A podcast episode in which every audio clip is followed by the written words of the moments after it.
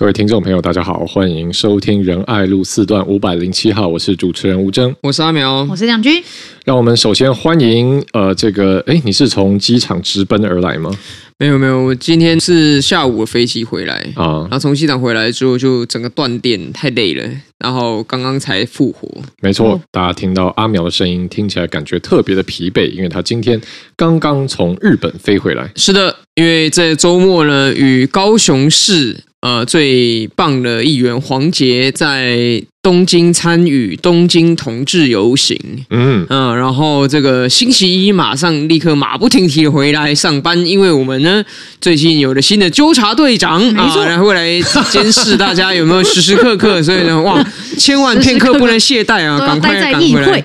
嗯，这个讲的应该是最近徐巧芯之前一直号称说他手上握有许淑华的这个相簿哦，准备随时要来爆料哈。结果前几天呢，我们的心肺大战落幕，徐巧芯顺利胜出。他当天晚上呢就召开了记者会来公布这个相簿，好，里面是许淑华走光照，但走光呢是这个说异常走光啊，他就拍了很多许淑华座位，说啊，你看人都不在，好，诈领出席费没有来，好，哎，这个、他也拍了他很多同志走光的画面。国民党也很多都走光了。哎，你你今天是不是也有有记者来访你吗？哦，对啊，今天就也有记者来问我嘛。然后，反正因为真的不会有人没事一直。拍其他议员到底有没有来？因为大家礼拜三的大会其实就是议案的审查，反正你就你就是来签到，然后议案你有意见的或什么的，你就在这个大会上面发表。你要不要稍微解释一下这件事？因为我觉得这个对一般人来说很难理解。嗯、像之前其实立法院也会说嘛，哎，怎么怎么开会？行政院的报告，立法院都不在，翘课，天哪，太混了啊！那今天看到议议会的议场又有很多人座位是空的啊，议员都不来开会，太过分了。因为这个大，我觉得大家可能很。直观会有这个感觉了，可是，呃，其实是怎样？来，议座，你要不要解释一下？呃，因为像现在不是审查预算的期间嘛，吼，那所以我们在大会的时候，大概就是呃审查市府的提案，它有的是要来议会报备的，所以会有很多的案子。一种是报备案、报告案，然后另外一种就是市府的提案，就是一读案，或者是有议员哦他提出的建议案，然后也是一读案。那大家就会在呃这个议场上面宣读，然后宣读之后，如果各个议员针对这些每一个案子有意见或或者是呃决定要把它拉下来哈，或者是说要有的要呃要直接交付委员会审查，或者是有的议员觉得哎这个呃苗博雅议员的案子提的非常好，我要加一加一加一的时候，通常都会在这个大会的时候再来加钱，所以其实就是说呃。基本上大家签到之后，然后针对里面的案子，如果大家看完就是自己没有对这些案子有什么太大的意见的话，有些议员他就会选择先离开了。那有些议员他就会哦，有的案子有意见，他就会留下来继续审查，或者是发表意见，或者是提出一些质询哈，质询有一些在场的官员这样子。那徐小新就质疑说，呃，这个许淑华议员没有待满全程哦。但是其实我们在议会里面真的待满全程的议员其实非常少啦。我想我跟阿苗算是稀有动物啊，我们几乎都是把所有的案子看完了，然后也听完大家的想法。其实有时候我们也会看一下，哎，别人对那些案子有意见，或者是想要把它拉下来的理由是什么？其实固定会待的差不多，对，就是那就是那几个。对，所以变成说，大家在那个时刻其实是大家在行。使自己对于议案的这个权利，就是要或不要表达的这个意见而已嘛。那并不是说，哎，他呃，所谓就是讲说，哎。这个有的人我提早什么偷签啊，什么前一天就去签，没有。我们台北市议会规定的非常严格，呃，就是呃下午两点开会，那个时候才会把签到单放上来嘛。哈，那其实呃徐小新议员他自己也会在大会的时候签到完就不见啊，像因为真的没有人会这么无聊一直去排。为了这个事情，我还去找了一下，他在去年的时候也有大会，就是他签完之后，他整场人都不在啊。然后那场大会里面，甚至还有因为市府有提出说，当时劳动局有一些呃泄露这个劳检资料的状况，有提出一个呃报告来议会，哈，来跟议会报告。那这个东西有非常多议员质询，我跟阿苗议员，还有许淑华议员，然后梁文杰议员，国民党我记得游淑慧、呃王宏威、汪志斌也都有质询，然后。在那个会议上面，其实大家都对于劳动局提出谴责，但是就是徐巧芯他就在签完名之后，他就整场人消失不见，就这么一路的不见，就从头到尾都不见人影。所以我觉得这个就是在议事规则里面，其实呃，今天哦，这个台北市议会的副秘书长呃也直接讲说，就是你出席费的领取，就是按照你有没有签到。哦，那当然就是每个议员对于个别的案子的职权行使，这尊重每个议员的权利，就是这样，就这么简单。所以我觉得拿这种议事规则或者是这种似是而非的呃攻击，我觉得这就是一个非常无聊又恶心的行为。哦，恶心了，嗯，好，嗯、好，那这个是刚呃算是岔题闲聊一下。哎，不行，我要讲一下，哦哦哦哦、因为刚刚亮君讲了这个一定会被拿去做文章，嗯、说林亮君支持签到就绕跑不开会这些行为。嗯但是呢，我觉得一个人到底以他实际上的理念是什么，应该从他实际的作为来看。那我我当议员四年，到现在第五年了，哦，我确实没有这个没有全勤，因为我好像有请过大会，应该我没有请过一两次假，还是两三次。对，但是就是如果我没有办法来，嗯，那其实正规的做法就是要送假单。给议会，然后说哦，因为我今天这个有事没办法参加，所以我请假。那既然请假，就是不会签到，没有签到就没有出席费啊。这个是我想大家人生中一定都会遇过嘛，就是你上班但是有事，你就是跟老板请假，那那天你就没有薪薪水，哈，这很正常。那可是我必须讲说，我跟林亮君，然后还包括其他的所有的议员里面。呃，我在六十一个议员里面，其实我各党各派应该都都可以讲出几个会跟我们经常一起在议场的名字。嗯，对，其实都有，但是确实不是多数。六十一个议员里面，可能只有不到二十个会签完名之后就坐在现场，然后待了大部分的时间。嗯嗯。好，那可是我很确定，就是包括我啊，林亮君啊，然后现在已经没有当议员的邱威杰。然后黄玉芬议员跟这个林颖梦议员，就是过去我们政团的人都有这个习惯，就是签到了之后就在议场，然后一直到议事结束或者是进行到快要结束，确定没有事情之后才离开。那国民党有一些像是也没有继续当议员的王浩议员，他也其实跟我们都是常在，还有秦惠珠啊，秦惠珠有连任啦。那民进党当然也有几位，好是。这个会会一直待着的，但是各党各派这样的人都不是多数。过去民众党有议员的时候，其实他们那位议员也经常不在，甚至连投票都没有来。那所以。我讲这个不是说为了要去呃护航谁，因为从我们实际上的行动就可以知道，说我们是认为说，如果你有签到，那就应该要付出时间来开会，或者是至少你要发言，你要表达你的意见啊。因为当议员的职权就是发言、审查案子、投票跟咨询嘛。那咨询大家都有看到哈，投票议会很少投票，我记得我们当了一届议员，好像才投过两次票而已。然后这个呃发言，你有意见就要发言哈。那这个是我觉得我们议员就应该好好做这工作。可是我觉得大家也有知的权利。你除了知道现在议会的实况是什么之外，其实知的权利也包括知道为什么会这样。今天我觉得我们议会里有其他的同事，他其实是。只满足了一半的，甚至不到一半的知的权利，就是他整理出了另外一个同事的签到跟出席状况给社会大众，然后让社会大众针对个别的同事的状况去讨论。但是第一个。他明明看到的是整个空荡荡的议场，不是只有不是大家全部坐在那，只有一个人不见。那你要不要让大家知道说，同时这样子的还有谁，情况多严重？这点他没有去谈。第二个就是知的权利只满足不到一半，因为你有没有跟大家讲说为什么会这样？因为其实。这是一个你要说它是议事惯例也好，或是议事陋习也好，没关系，因为你每个人的判断不同。反对这件事情的人就会说这是一个议事陋习。那可是我要说的是，认为这是议事陋习的人，你可能也必须要知道，不管是在立法院，还是台北市议会，还是任何一个地方的市议会，甚至国外的议会，因为我年初才刚去欧洲议会考察过，都有这种。签到了之后会开了，可是签到的议员没有留下来，留到全程而先行离开的案子，为什么会这样？你可以说，如果你没有要表达的意见，如果你没有要支持或反对的议案，你就不要来啊！既然你不需要在这，你为什么要来签到领人民的钱？那如果这样的讲法成立，那其实很有可能我们每一次的议会的大会都会没办法开会，因为在所有的议会都会有一个基本的出席的额数的规定。如果你没有到那个出席的门槛的话，这个会是没有办法开的。所以出来签到的议员，其实他是在有点类似，他在让这个会可以变成开始开会这件事情上，他必须要贡献他的一个签到。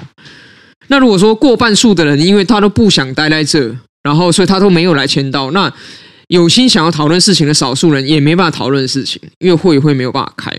那你会说，那奇怪，为什么过半数的人都不想讨论事情呢？为什么是这样的人来当议员呢？其实我也不知道答案，因为这是大家选的。我刚才点名的好几个跟我们一样，真的会一直一直坐在议场里面。然后不管有没有讨论事情，有意见就发言，没有意见就陪伴大家一起讨论的议员，竞选连任的时候，实际上发生的结果是我跟亮君很幸运再次得到大家肯定连任，但是其他有很多其实都没有办法顺利连任，那反而是会用这个契机，会用这个时间去执行非常多选民在地组织扎根工作的人，很多都是高票连任的，所以到底。呃，我们想要什么样的人在议会里面，其实决定权就是在大家的手上，就是你选出来的人是什么样的人。那因为大家自己是老板嘛，我是老板，我请了一个员工，如果我觉得他常打混，我不能说为什么这个人可以来上班呢？因为是我 offer 他来上班的。那只是我真的要说，就是凡事真的不能一知半解，你不能够只看到大象的鼻子是长的，你就说大象是长的。你要看，你就看枕头大象这件事情。我觉得大家知的权利是你有权知道事情的全貌，包括这个状况有多严重，以及为什么会有这个状况。这是为什么今天我们会特别花一个时间做说明的原因。实际上，我跟林亮君已经用四年多的行动证明，我们是认为应该要好好的、认真的来开会的。只是我们也不希望大家莫名其妙的就被引导到一个其实只是为了选举的攻防，然后故意让你一知半解。然后大家的这种义愤填膺，或者是素朴的正义感，成为选举攻防的被利用的素材。嗯，好的，这个是最近的时事。那因为呃，两位都是现任台北市议员，所以也趁用我们节目这个机会来跟大家分享一下台北市议会里面呃一个平常议员出席的状况，以及这个文化背后大概是什么样的背景。好，那讲回来，呃，我们还是进入今天的节目。那在正式节目开始之前呢，我们一样先来回应一下大家上个礼拜的留言。大家说敲碗吴峥直播睡觉，真的有市场是不是？我也不知道，还是还是下次我们节目录完，他你们两个回家在这边睡觉，连睡觉都有市场，对对，太夸张，太夸张了，太离谱了，太离谱了，太离谱了。好，嗯，来看一下，然后伊粉玲说：“谢谢三位政治人物的分享，小弟是台南市民，相较于台南，台北已经算行人天堂了。台南的人行道应该比美食店还要少吧？希望吴峥可以进入议会殿堂，阿苗与亮君可以。”持续提供高品质问政内容，也希望仁爱路四段五百零七号可以变成中山南路一号。哎呀，哦，哦，中山南路一号就是立法院。谢谢啦，谢谢。好，然后说台湾真的需要新政治的改变，也希望台南可以有像你们一样的议员，加油！谢谢，谢谢，谢谢。然后 Jenny 说，上一集讲到台湾交通问题，想建议各主持人看荷兰的交通政策。如果台湾是行人地狱，那荷兰就是行人天堂。荷兰的城市设计完全以行人和脚踏车的利益为中心，安全、漂亮又舒服，完全颠覆台湾既有的都市设计理念。推荐 YouTube 频道，呃，Not Just Bikes。他会讨论很多荷兰的交通设计。好的，谢谢 Jenny 的补充。那其实网络上现在也蛮多呃 YouTube channel 在讨论国外新的交通观念，有一些是英文的，大家有空就可以去看。里面我觉得一些蛮其实对台湾有启发性的，例如说我们在讲到呃行人的安全空间的时候，其实国外他们会一个更完整的观念是说，这不只是保障行人安全，其实像国外现在有所谓的，例如说 Super Blocks 这种这样的理念，在一个特定的街区内特别强化这这里面的行人的道路优先使用权，那他们试办之后发现说，哎，其实这个街区它本身会被活化，邻里关系会更好，甚至呃，这个街区里面的经济活动也会更热络，商店可以赚更多钱，因为就是大家更愿意出来走动。哦，所以其实现在有很多呃，怎么关于怎么样让都市更好，是有新的想法，大家有空可以来了解一下。加班大师说会来听这个 podcast 是因为我推荐给爸爸法白，而法白又把爸爸引流来这里，爸爸又推荐我来听。三位逻辑清晰，说话风趣，谢谢你们陪伴我的加班时刻。好，谢谢加班大师，谢谢加班大师的爸爸，谢谢谢谢谢谢加班爸爸。好的。然后呃，听友许愿成功，觉得开心留言。最后啊、呃，应该说上一集最后变成小合唱，怎么有点温馨？非常开心，结尾有这样的惊喜。然后访客说，内容真的像吴峥，应该说我们节目内容真的像吴峥所说很丰富。阿苗唱费玉清，被吴峥说文山小哥好好笑。亮君唱歌好好听，亮君可以唱最近让大家想起的《玫瑰少年》吗？叶永志事件 越来越夸张，越来越夸张。再下一次说可以顺便连舞蹈也一起。好，回去练一下，亮君回去练一下。好啊、呃，这有呃，Vic Pie 提提问说：三位好，我是一位影视工作者。呃，他我他回去听了我们第十二集，听到第十二集让我想起我行业里一个恶习：一两天的广告或 MV 拍摄，在工作结束后，工作人员的薪水却要等三个月的时间才能拨款。业界前辈说是因为以前有很多前辈为了要接案子，所以提出可以给制作公司三个月的拨款时间。这一点对其他不同意的工作人员也只能默默的接受。我们是技术人员，工作结束领钱不是天经地义的事吗？想请问这个事情该怎么办呢？谢谢。哦，这个这可能还是要回去，要真的要看合约怎么写的啦。因为确实是常常有时候甲方乙方发报的时候，基本上一定要在合约里面就载明说要在多久的时间内完成付款了。嗯、那不同的产业，这个时间又拉的不一样。像我们知道红海，据说就是非常会压它的下游。呃，他的下游厂商的货款可能甚至压到一年以上，让他人家接他的生意也不是，不接他的生意也不是，所以这个这个文化部是不是有试着要定一个呃文化艺术工作者的定型化契约的范本？嗯，因为其实照虽然本来说是这种工作完什么时候拿钱，应该是大家。一个理论是大家都是自由的嘛，所以大家可以自由去协商。嗯、可是如果说行业里的常态是如此，变得说好像劳工都没有协商的权利，嗯、你只有选择不干的权利嘛，不干就饿死。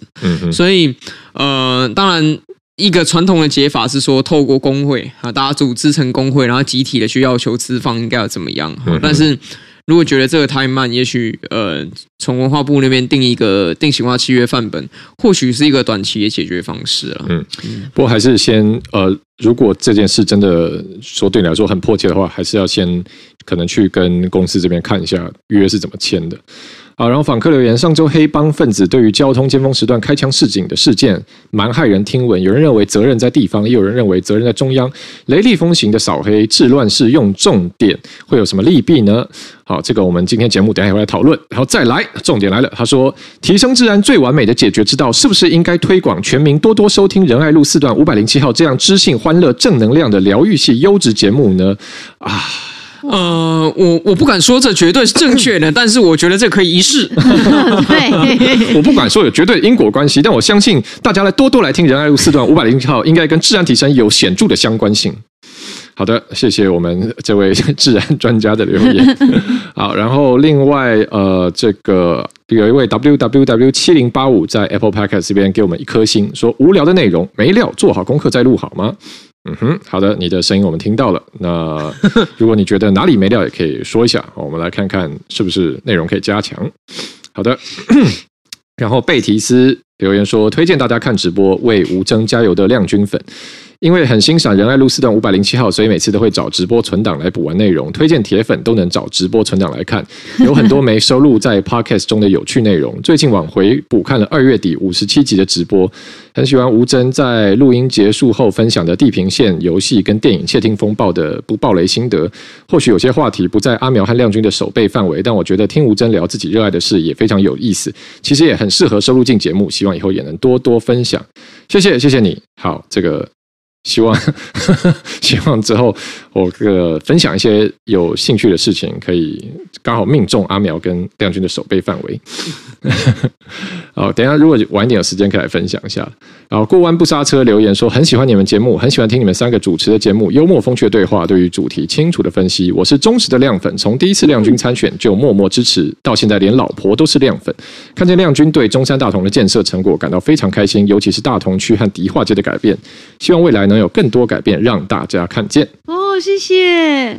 好的，这个就是上周大家各位朋友的留言。好的，那来进入我们这礼拜的话题。这礼拜其实发生蛮多事情，包括刚刚有听友电提到关于这个枪击事件。好，我们一样一样来。我 我自己看了一下这礼拜的新闻，然后我觉得蛮有趣的。就这礼拜有非常多的狠人，或者是说讲话很呛的人。哦，这个我觉得 最近 最近是不是星象可能对对进入什么水逆之类的？现在大家开脾气都很大，很人当道啊，很真的很人当道哈。我们看撕心裂肺啊，撕成这样，整这个肺都被撕了。好的，那呃，我整理了一些我最近看到的狠人。第一个是我们的知名的全球之享誉全球知名的作家 J.K. 罗琳。哦，我自己看，我自己其实这是单纯好笑了，也没什么太多好讲的。但就我看到 J.K. 罗琳在他的 Twitter 有发文，就说、嗯、哇，太可怕的新闻了 dreadful news。他觉得我要跟大家 share，就是因为最近哈利波哈利波特开始筹拍这个电视影集。你刚刚是要讲哈波吗？呃，没有，我说哈利波特，哦、我只是讲到利的时候那个。我还想说有又有新。新的我不知道了，监狱出来好可怕。哈波吗？哈波，哈波，利特，利特，哈特，忍者哈特利。好，那个就对，就是哈利波特要出这个电视影集嘛。J.K. 罗琳就发 Twitter 说：“哇，又有人说要抵制我了，太可怕了！我要先准备好一大箱的香槟。”对，他就公开的跟要抵制他的这些人呛下。好，这个就我记得之前有听有 有有有问过我们的看法，那我觉得现在看起来这个 J.K. 罗琳就是非常的正面对决，酷。好，但是更正面对决的呢，哦，这几天也有一个非常有名，就是我们的中国驻法国的大使卢沙野。哦，然后卢沙野他真的是一名狠人，非常的狠啊！因为他最近呢，他在接受法国电视节目的这个访问呢，他就在里面。讲说他竟然去宣称说，呃，这一个从前苏联独立出来的国家，事实上他们的主权未定，他们在国际法上还没有被承认。好，所以所以这个哇，大家知道这什么意思吗？这是。一口气现在跟呃世界上十几个国家，大概有十四个国家引战诶，包含说乌克兰啦、呃白俄罗斯啦、那个立陶宛啦、拉脱维亚啦、爱沙尼亚啦等等等等等，就这些东基本上这些东欧各国从前苏联瓦解出来的。好，那我们的中国驻法大使卢沙野，他就是一口气说：“哎，你们这些国家，不好意思，我是说在座的各位，通通不是国家。”砰！哇，这个现现在是引发了一个轩然大波，就是包括呃，当然这些国家要提出正式的抗议了。那基本上欧洲人听了也是觉得有点傻眼，就是堂堂一个大使怎么会做出这么撒野、这么狂妄的言论呢？所以这我就想到之前前几集我们有讨论那个马克宏，是马先生，您看看啊，马克宏说什么？哦，欧洲第三强权，欧洲中心。现在中国驻法大使就在你法国撒野，卢撒野 哦，就直接呛说东欧这些国家都不是国家啊，所以这个实在是非常的狂妄。那我们针对这样的一个发言，我们也先请到我们的国际法专家，好，我们的这个林亮君 啊，居然是我吗？为什么？对，为什么中国的驻法大使好端端的，人大一般大家在讲的是中国跟台湾的关系嘛？那东欧的国家又不是他直接利益，怎么他们好端端的要来评论这一些这个？东欧国家的主权问题呢，或者说他为什么要去主张说，诶，这个前苏从前苏联瓦解出来国家在国际法上它的主权地位是还没得到确认的，这个事情对呃中国在国际法律战上面是有一个什么样它的布局吗？啊，我觉得没有什么，我觉得以布局来说，呃。他或许只是想要讲一个说，呃，从苏联解体之后，然后呃，这些国家的独立，然后可能对我觉得在中国对于国际法的这个呃解释上面有他自己独到的见解啦，所以或许他他认为说他这样子的解读可以让大家觉得说，哦，反正现在台湾的状态其实跟呃东欧这些国家是一样的。他说现在也不是只有台湾，因为可能他会觉得说，哎，现在这么多呃欧洲国家。家哈，或者是日本、美国都这么挺台，然后就会觉得说，哎，那台湾就是已经渐渐的要逐渐成为就是被承认为一个国家这件事情。因为 呃，就是当然在国际法里面有一个很重要的事情，就是说你有越多的呃国家去承认你的话，你的主权跟你的这个呃所谓在国际上的地位是更加的被确认、被稳固，也就是大家承认你是一个主体这样子。那所以我觉得，呃，就是呃，这个卢沙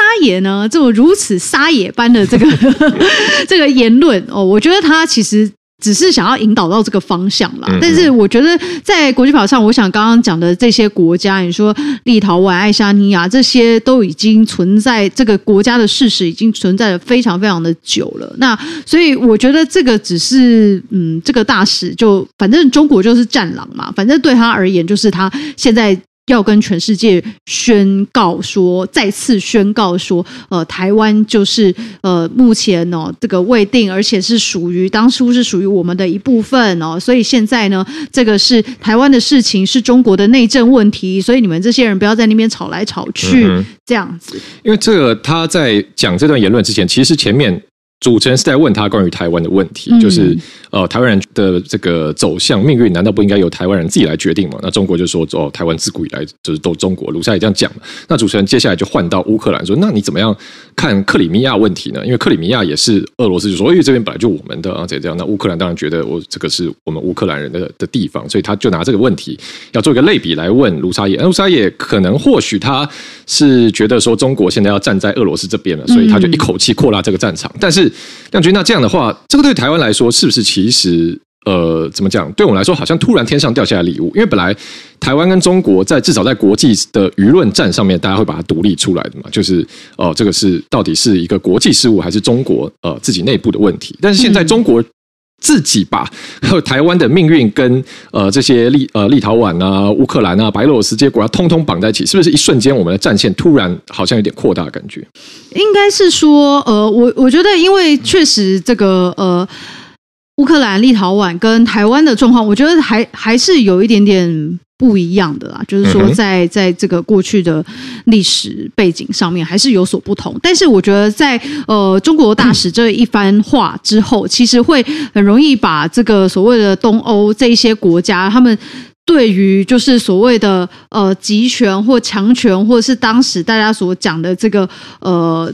呃，红色、赤色的力量，然后又再度的挑起东欧人心中的那一把火。我觉得这其实会让就是呃欧洲国家对于就是台湾现在深陷的处境，就是更能够感同身受。虽然或许我们在历史上的背景并没有那么相似，但是当中国大使这么一讲之后，其实东欧国家就欧洲国家会开始能够理解说为什么呃台湾。台湾政府哈，或者是台湾人民对于中国政府的抵抗跟排斥，然后以及对于中国政府的这些打压，会采取这么大的反应跟行动，那我觉得这些都是可以理解的。嗯哼，刚刚亮君讲到一个关键字“战狼外交”，嗯，因为卢卢沙野他讲完这个狂言之后，那大家引发热议嘛，很多人说，哎，他是不是讲错话啊？他是不是在节目上崩溃啊？回去以后会不会被骂啊？等等等等。但也有呃这个学者出来说，哎，大家。不要搞错哦！这个卢沙野越是战狼，习近平越喜欢。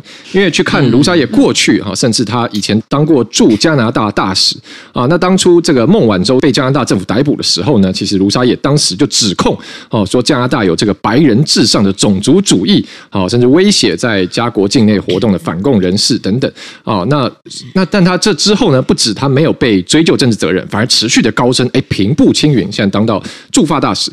那其实他在这个节目。上不只是呛说哦，这些国家的主权都未定，其实他直接呛主持人啊，因为呃，就像大家回去听我们前几集，有一集阿妙有讲到哦，就我们评论马克宏那一集，对，阿妙有讲到这一个戴高乐主义，是。是，对，其实这个主持人就讲了，就是说当初呃，法国戴高乐将军是非常的哦，这个积极的要让中国加入世界的运作啊，非常欢迎。那现在很多人觉得说，而且当时中国还是毛泽东统治的时期，那现在欧洲很多人觉得说，哎，戴高乐主义是不是错了？啊？因为在毛时期呢，中国啊，毛毛是一个很大的战争罪犯，他在中国迫害人权，上百万人因为他的暴政而死去。我讲到这边的时候，卢沙也真的撒野，他整个气起来，他直接问主持人说：“你有读书吗？”然后主持人要继续跟他讲说：“Stop！我今天不是来跟你讲这些五四三的。”哦，就是非常非常强，所以 所以要问阿苗，就是这个中国现在呃看起来是叫这个叫什么呃一条路走到底了，就是战狼不只要战，要越来越战。那这样的战狼外交，真的就是难道真的为什么中国要这样？难道他们真的觉得说，哎，越战然后这个中世界就会接受他们的这样野蛮的主张吗？我觉得欧洲现在的惊讶、跟不解和困惑呢，其实是来自于他们真的确实不了解中国共产党啊。真的了解中国共产党的人，就会知道中国共产党的真面目啊！哈，比如说呢，这个曾经被爸爸送去苏联当实习生的这个蒋经国老师，他说我，绝对不能够相信邪恶的中共哈，因为你要与他不接触、不谈判、不妥协，一旦你与他接触、谈判、妥协，你就会被恶魔所引诱哈，这样子的一个论述呢。蒋经国会这样讲，其实是其来有自啦，因为真的被送去原汁原味的实习过，你了解他那套斗争的手法。比如说有一个斗争的手法非常知名的就是扮黑脸白脸嘛，这是基本款哈。你知道，就算是这个大家在好莱坞电影里面经常看到 good cop bad cop，那。谁会被这个黑脸白脸好警察坏警察削到呢？就是你根本不了解这一套，然后非常天真烂漫、善良无辜啊，又可爱，只想赚钱的欧洲人们，就会陷入像这样子的问题。卢沙野他在法国的电视上面失态，或者是讲出爆言，已经早都不是第一次。嗯，可是他可以稳坐到现在，你就可以，你一定知道嘛，这是中国的外交系统肯定他的表现嘛，因为。中国驻法国大使是一个很大的位置，那甚至以后都是被认为说有机会成成为外交部长的热门有力的人选。那他一直在这边上代表他的工作受到肯定，为什么他的工作受到肯定呢？因为他总是讲出一些习近平或者是王毅或者是秦刚，就中国的外交部长不方便讲的话，嗯，就是他把最偏激的小粉红言论带上了国际正式外交工作的舞台。你知道这种话，如果是由小学博士习近平来讲，人家会说哇，他真的很没有知识诶，那就会丢脸嘛。或者是秦刚或王毅讲了之后，就会引发真的世界规模的震撼。可是他们又需要有人听到像这样子非常极端论述的时候，重要的国家的中国大使，他就是变成一个很很很好的一个角色扮演的机会。可是你不能叫中国驻美大使来做，因为到现在好像还没有这个人，或者是说，因为美国人很强硬啊，就是当你讲了一些什么，你如果赶上 Fox News 或者是呃 CNN 这种全国性的电视台，然后随便讲一些爆言的话，可能你就会被召见，可能美国的国务院会很认真的来跟中国沟通跟处理这件事情，会引发很大的麻烦。那有什么一个同样受到瞩目的位置，但是又不会引发太大麻烦呢？当然是在法国马的亲善政策之下，他不管讲的什么，法国马都不会去处理他嘛。那又在欧洲嘛，然后随便讲一个什么洞见观瞻，大家都会看到，这是一个最好的输出偏激粉红言论、偏激的红色言论，但是又不必被追究任何责任的位置。所以我觉得卢沙野他扮演这个角色是扮演的很好。嗯嗯，那。当然，你说这些东欧国家当然会抗议啊，会召见大使，要求给一个解释啊。那中国现在也立刻软掉嘛，就是说比正式更正式的官方说法，因为卢沙野讲的应该是正式嘛，可是他们要比正式更正式说，哦，中国是第一批跟这些前苏联国家建交的，我们怎么会不承认他主权呢？对不对？就是讲他就是用这种黑脸白脸，然后两面手法在不停的玩弄你，然后。当对他有利的时候，他创造争议，然后在这个争议当中，他透过哎，其实之前也跟大家讲过阿扁的三段论嘛，冲突、妥协、进步。嗯，有了冲突之后，双方坐下来谈，谈了之后得到一部分自己想要的结果。这个其实中国不断的在俄乌战争之间就是在玩这个。然后他现在丢出了卢沙也丢出了一个我甚至可以不承认你这十四国的主权的这样子的言论。然后呢？这十四国就是说啊，那不行啊，中国你怎么这样子？然后为了这些欧洲国家会怎么做？他会像美国一样说，中国你必须要付出代价，还是这些欧洲国家会像法国马的做法一样，就是说，既然如此，我们坐下来谈，哈，为了不要让更糟糕的结果发生，那我们让步更多，我们拜托中国支持我们。这其实是中国看穿了欧洲现在他的对中政策，因为还没有看透共共产党的斗争本质，所以还还欧洲还把。共产党当成是一个文明、理性、可以谈判、遵守信用的国家，这前提是大错特错。嗯，可是中国现在正在利用这种认知上的落差，去谋取透过两面手法去谋取他在政治上面的利益了。嗯，想到共产党的本质，其实不止蒋经国，连蒋介石本人都有很深刻的观察。因为大家知道，蒋介石有一段时间是非常非常哈共产党的，就是。就是他觉得共产党超棒，这样就是他正他甚至一直跟孙中山表达说，他很想要去苏联进修，很想要去看一下人家怎么搞伟大革命的哈。他然后他好不容易终于后来有一次苏这个孙中山终于把他派团让他去苏联莫斯科参访啊，去那边很高兴啊，然后然后这个共产党这些官员就招待他嘛，哇，大家就一起唱红歌啊，甚至这个真的就是一起喝酒唱红歌，蒋介石很嗨啊，还甚至他还说他还说好，我我已经准备好也要加入共产党啊，这个样子对。对，但是后来这个苏联人就先把他晾在一边，然后蒋介石其实是一个心高气傲的人，他被晾了一个多月以后，他就有点有点抓狂，受不了了，他就甚至。甚至叫苏联让他去住莫斯科的精神病院，就是他觉得他他他真的很生气。他后总而言之，后来以后他回国以后，他就回来报告这个中央绝对不能相信苏联这个这些共产党，他们只想利用我们拿中国的土地。好，你看，对，所以跟共产党打打交道，就会发现他们真面目。哦，但讲回来，我我自己觉得，其实呃这一段卢沙野上法国电视台访问的片段，我觉得很值得大家去呃玩味。我觉得里面有一些有趣的讯号，大家可以去网络上找一下。然后有一些人已经呃。有帮忙上好字幕，我觉得有有趣事情是前面主持人讲到这个台湾问题，那卢沙野就主张台湾当然是中国的一部分嘛。那他说他的说法是这个是国际战后秩序的一部分，哦，就是当初二战打完以后有这个呃卢沙野援引的是开罗宣言跟波茨坦宣言，好说，所以这个中台湾回到中国手上天经地义啊，因为战后国际秩序就这样分配的。那后来他讲到这一个。呃，东欧这十四个国家的时候，又说他们的国际地位没有经过国际法一个正式的承认，所以这很有趣。你看，呃，因为乌克兰其实是联合国的创始会员国，然后这些呃立陶立陶宛、拉脱维亚这些是呃欧盟的成员国，所以即便他们已经加入这么多的国际组织，但是在这个卢沙野的眼中，这都不是正式的承认。那他透露出来讯息是他觉得怎么样的事情才是真正确立一个国家成为国家呢？其实你从他的言论推敲，就是战争。这就是我觉得他反映出来中国的一种世界观，就是中国人觉得经历了一次大战、二次大战的世界的苦难，中国终于要摆脱被列强殖民跟剥削这样角色了。经过战争的苦难，中国人民的伟大血汗付出，啊，他赢得了国际社会应有的尊重，所以台湾理当是他的一部分。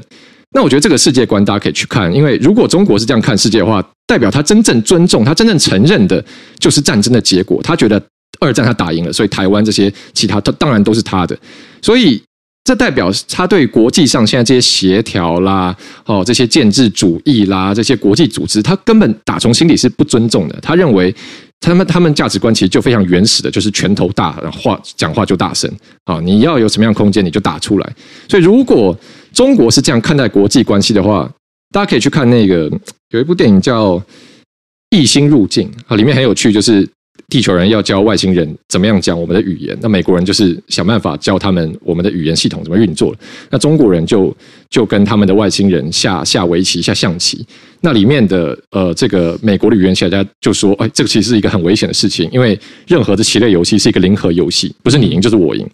哦，那如果你是透过这样子方式跟外星人互动，让他认为我们的互动之间就是零和的话，那。”很非常的危险，那我觉得其实跟呃卢沙野传达出来的这个国际观其实有点类似，就中国在中国眼中就是战争，就是我压过你耶，我就就会赢啊，所以这个是啊我我自己一些看法。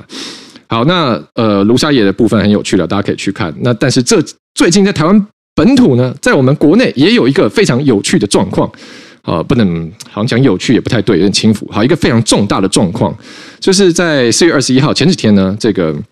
我们新北市的土城哦，在这个四川路上有一家当铺哦，就是大家应该那个 YouTube 啊新闻都可以看到这片段。我们有一位这个年轻人，十七岁，非常淡定的哦，坐了计程车坐到这个当铺前面，下车走到这个当铺前面，掏出一把冲锋枪，打打完一个弹夹，啊，不慌不忙，再从这个他的包包，好像网络上都有卖 Gunboy 同款冲锋包，好，从里面拿出一个弹夹，再换上。哒！打完第二个弹夹，然后呢，再非常淡定，然后不止他淡定，旁边的人、骑士这些汽车都没有人，大家都继续等红灯，没有人看到说干有人在开枪，赶快跑，没有，大家都非常淡定。这个计程车也在原地啊，然后这个我们的枪手他就走回计程车上，跟司机说：“哦，这个麻烦到某某路派出所。”啊，非常有礼貌，而且他下车的时候车资三百多块，他直接给一千块，说不用找了。啊，就是 非常的非常的客气，非常有礼貌。啊，那这个是呃前几天发生一个非常重大的事件嘛，因为大家当然都很很很 shock，说哇哇，怎么怎么台湾光天化日之下，已经不是开枪了，是开冲锋枪了，就五十一枪哒哒哒这样打啊，那这个还有王法吗？这个新北市的治安啊，搞什么？不是探长这个治治事吗？好，那我们的呃新北市长侯友谊刚好这时候人在新加坡出访，所以他也马上有一个迅速的回应啊，大家应该也可以去看新闻，就侯友谊自有 po 出来，他就是。有一个人在录他跟新北市警察局长通电话啊，那侯侯市长就两眼非常专注的看着这个镜头，然后一边拿着手机，然后说：“哦，这一定要全面的压制啊，不不不能那种纵放啊，这样一定一定要哦，一定要彻底的扫荡，好不好？好不好？好，这样就讲好，所以。”那这个片段出来，网络上也是蛮多讨论。很多人觉得说，这个这个太作秀了吧，很很好笑。为什么？如果你要跟警察局长讲电话的话，你就讲吧。就是为什么你还要旁边有人在拍你正在讲，然后你眼睛还全程看着镜头，你好像你专门就是要拍这段影片出来，好吧？反正这个是最近引起大家非常多讨论的新闻，所以呃，来请教阿苗好了，就是是 就是。这个事情可以切入的角度很多。那康方前面我们前面其实听友也有问到，他很关注，就是呃，每次这种社会事件出来以后，那我们看到。大呃，这时候一定会有长官出来，一定要震怒，然后第一时间就一定要震怒给大家看、嗯嗯、啊！太夸张了，太嚣张了，然后就要派呃员警察，例如说去各大场所啊、八大场所啊、哦、呃、这个夜店啊，然后马上去扫荡啊，展现我哦、呃、有非常积极来处理这件事情，或是马上各个派出所通通把员警都派到路上啊，说提升见警率啊，维护这个大家的安心。但问题是说，我们看这次事件，其实这个枪手他非常有备而来，嗯，他开完枪以后，他马上就上计程车，然后去。派出所投案，然后律师也在那边跟他会合，嗯、所以一切都已经准备好了嘛。我就是开完枪，我就要被抓。嗯，所以既然一切都已经准备好了，那你这个时候说什么啊？震怒、扫荡啊，绝对不能纵容。可是，对啊，你你你是要抓什么？人家通通都准备好了，就瘾很大嘛。我就是瘾很大了。那我觉得这个事件基本上是就是。有两个压不住，第一个压不住就是侯探长呢，已经没有办法再压住他辖区内的这些帮派之间哈，帮派之间的斗争跟冲突了。那第二个压不住呢，就是侯市长已经没办法压住媒体对于他辖区内发生事情的关心了哈。就讲第一个哈，就是。我在这边不是要告诉你什么是对的，什么是错的，我只是告诉你说实况是什么，那对或错你自己去想。就是台湾的警政系统呢，从戒严时期开始，一直以来就是采取严密的社会控制的方式在，嗯。控制各种，不管是组织犯罪者，还是你只是一般老百姓，都是被很严密的控制的。那在解严之后，当然一般老百姓被控制的程度降低了，但是其实对于组织犯罪，我们的警政系统对于帮派在哪里、帮派的主要的成员是谁、谁掌握什么权利，其实都是非常非常清楚，甚至是这些帮派平常在干哪些勾当、在生财、做什么东西也非常清楚。那只是他采取的是这一种，就是所谓的呃。水清无鱼，所以水会有点浊。然后呢，把鱼养着的这样子的一个方式，在与这些帮派之间进行一个默契非常微妙的平衡，在维持住这个社会这个至少台面上的治安良好。OK，那可是这是包括手腕的运用，所以其实高阶的刑警或高阶的警官，他们跟这些帮派组织的关系呢，其实都是处于一种。有点诡异，就是说，道理来上，我们道理说我们应该是对手或是敌人，但实际上我们彼此都相互认识，而且我们彼此比谁都还要更了解对方。嗯哼，然后就是希望说不要爆发一个大的台面上的冲突，所以之前才会有那个什么台北市中山区叉叉五星高级酒店举办这个黑道春酒，然后还有一百个旗袍小姐，然后在那边，然后警察就在外面。严密的啊，注意状况，严正关切中啊，然后就是这种东西，就是这当然我知道很多人在诟病他哈，可是我现在先告诉你个现象，就是说台北市其实近几年来枪击案越来越多，嗯哼，而新北市这次五十一枪事件，台湾并不是一个谁都可以拿到枪的地方。虽然大家会每次都开玩笑说是不是只有我还没有枪，但至少你们现在看到这三个人都没有枪啦。然后那。枪支不是那么容易取得啦，所以发生枪击的时候，其实通常都一定是组织犯罪之间的问题。那为什么会光天化日之下到当铺扫射五十一枪对着铁门？其实它的本质很明显就是警告啦，他要警告啦，我已经安排好了一个未成年的小弟啦，而且未成年加上自首，基本上他不会被怎么样，这就是一个警告。那光天化日之下给予这个警告，那警察就是被你看。看没有嘛，被看没有，那为什么会被这样看没有？就是因为其实你警政系统早就已经失去了你过去引以为傲的你对于这些帮派的控制力。你觉得什么事情都在你的掌掌控当中，但其实并没有。那这是一个警讯啊，就是说我们过去的警政系统长期这种所谓的因为水清无鱼，所以水有点浊，然后养这些鱼好像大家可以共生的这样的概念，其实现在正在慢慢的受到挑战。那如果被颠覆，当然就是。一个很不愿意看到的情况，就是大家是帮派的秩序之间瓦解掉，然后治安真的变得非常不良好，因为你随时都可以，就像中南美洲那样，随时帮派都在街上进行着他们的活动。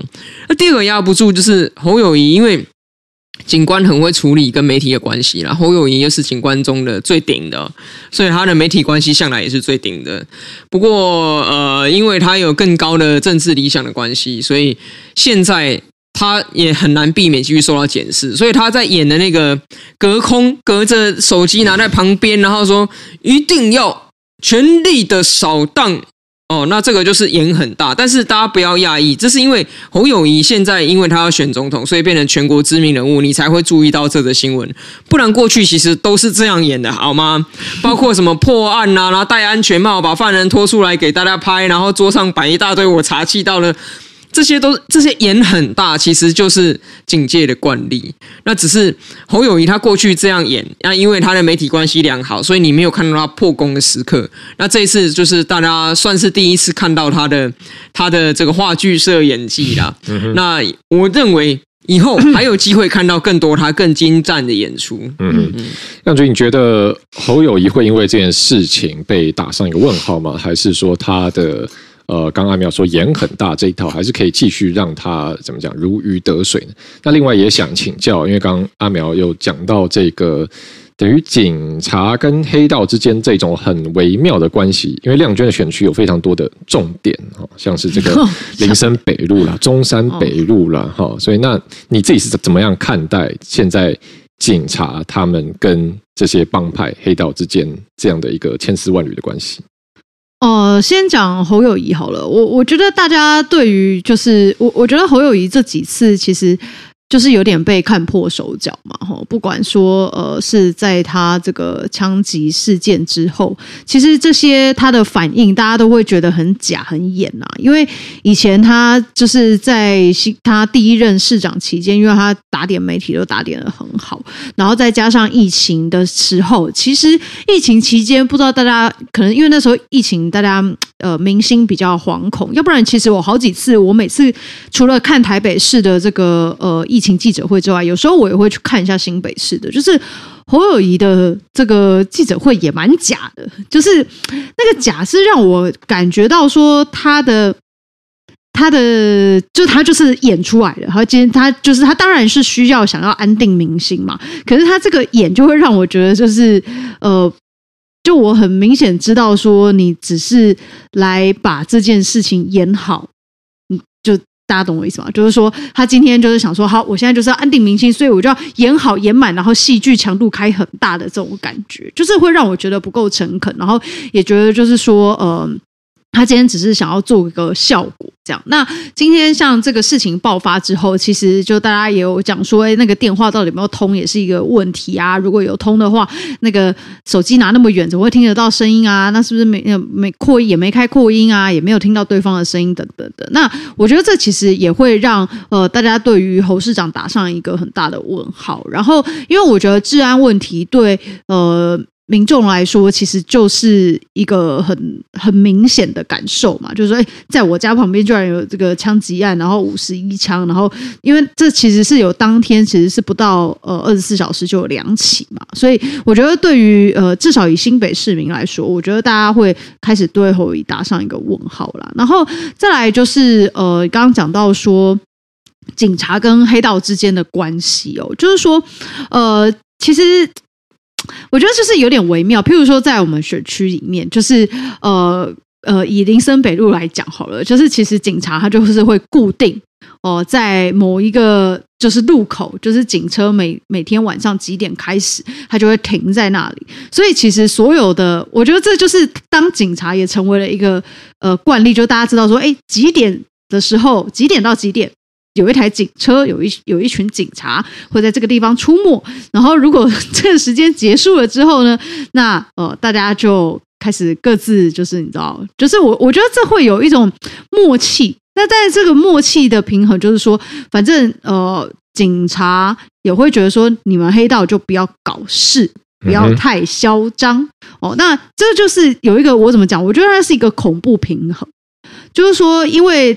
最明显的让大家感受到惧怕的是，在就是呃一般的这个呃我们讲说的，不管是这个小的巷弄啊，或者是社区里面的爆发这种枪战，其实对于人呃民众来说是最惶恐、最害怕的。所以我觉得这件事情其实就是呃警察跟黑道之间，他们我我认为啦，我我没有证据我不知道，但是我觉得这么固定的时间就会出现在那些地方，我觉得这个其实大家就知道说哦。好了，反正就是呃，时间到了，我可能就你们你们就也把你们的工作做完了啊，你们只要在这个期间内不搞事，这样子。那我觉得这样子的默契，只要在就是呃大家都可控制的范围，那或许就是。在治安上某种程度可以获得一个平静，可是呃，当如果有就是呃，像最近大家提到的这个，就是帮派可能有一些火拼啊，哈，或者是抢地盘的这种状况的时候，那到底警察要怎么样去处理跟协调？因为这个事情不是开一场协调会啊，这就是可以处理的。黑道派对啊，要要开协调会，这很怪嘛。所以，所以我我觉得这个关系主要还是回到说，就是呃，警方跟这些。帮派之间，他们彼此的一个默契。然后，我觉得我要讲一点是，呃，近年来青少年的这个呃犯罪率其实是提升的。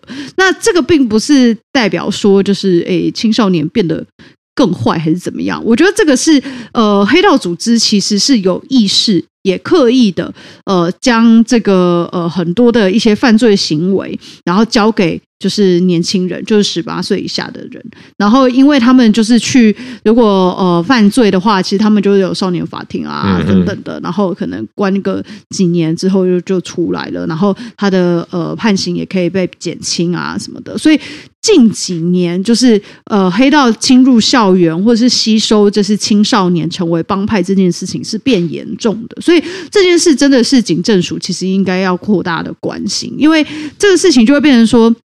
呃，只要他吸收，就是吸收这些年轻人。那年轻人如果他呃从这个呃，就是就反正他矫正出来之后，他或许还是就是过去结识的这些黑道友人，那他继续的在这个圈子里面的话，所以其实对于这个呃犯罪的结构来说，其实它会变成越来越不稳定嘛。那这其实就是造成一个社会的隐忧。所以这件事情就是青少年接触到黑道这件事情，其实警政署应该要再加强关心。好的，谢谢亮一座带来的第一手的这个田野哦，这个观察。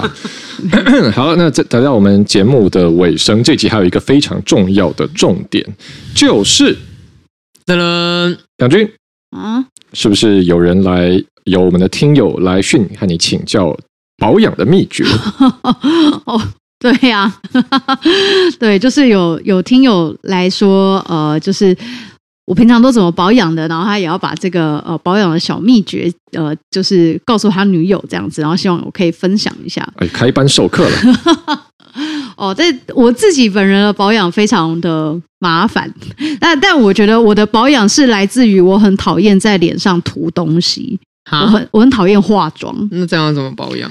所以我的目标就是，我希望在我尽可能近乎溯源的时候的状态，点是最好的。所以呢，就是有几种方法。第一个最根本的事情就是防晒。因为防晒可以解决很多事，那防晒就要涂东西了，对不对？对，没错，就是涂一个，就是大家因为大家会可能会觉得防晒乳很油很烦，但是现在有很多就是其实是比较乳液感的，然后让你没有什么感觉的这种呃防晒乳，我觉得这是可以去尝试的，因为它其实是可以让你在肌肤外面多一道屏蔽，因为让你的呃脸上有斑，然后有细纹，然后或者是变黑，其实都很多都是紫外线。那防晒之后是不是就要卸妆？对，所以现在我就要来讲卸妆的事情了。我看到隔壁两个直男一定都超讨厌卸妆，我本人也很讨厌。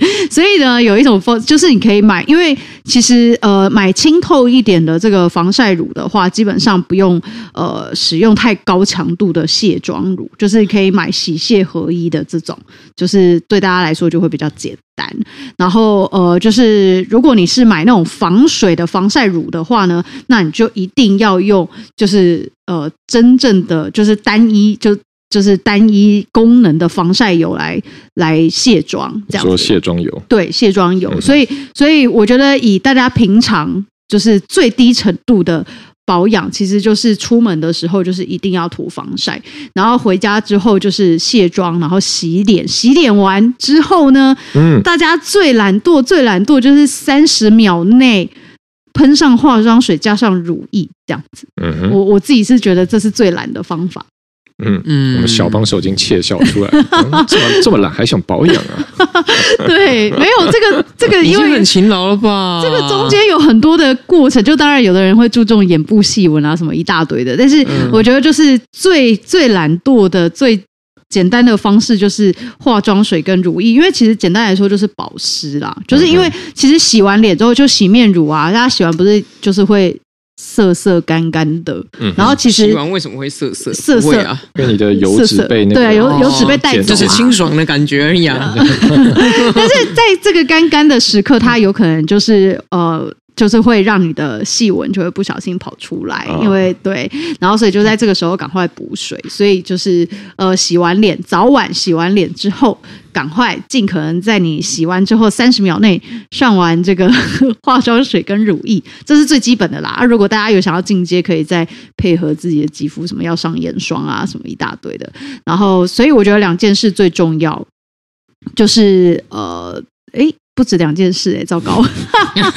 这已经超多事，好不好？两两件事最重要就是防晒、卸妆跟保湿。对对对，三件事。对对对对，像我刚刚我刚刚上节目回来，第一件事情也是先卸妆，因为卸妆真的很重要。就是呃，所有的东西，如果你不卸的话，它就会堵塞在你的毛孔里面，然后反正就有可能变痘痘，或有可能。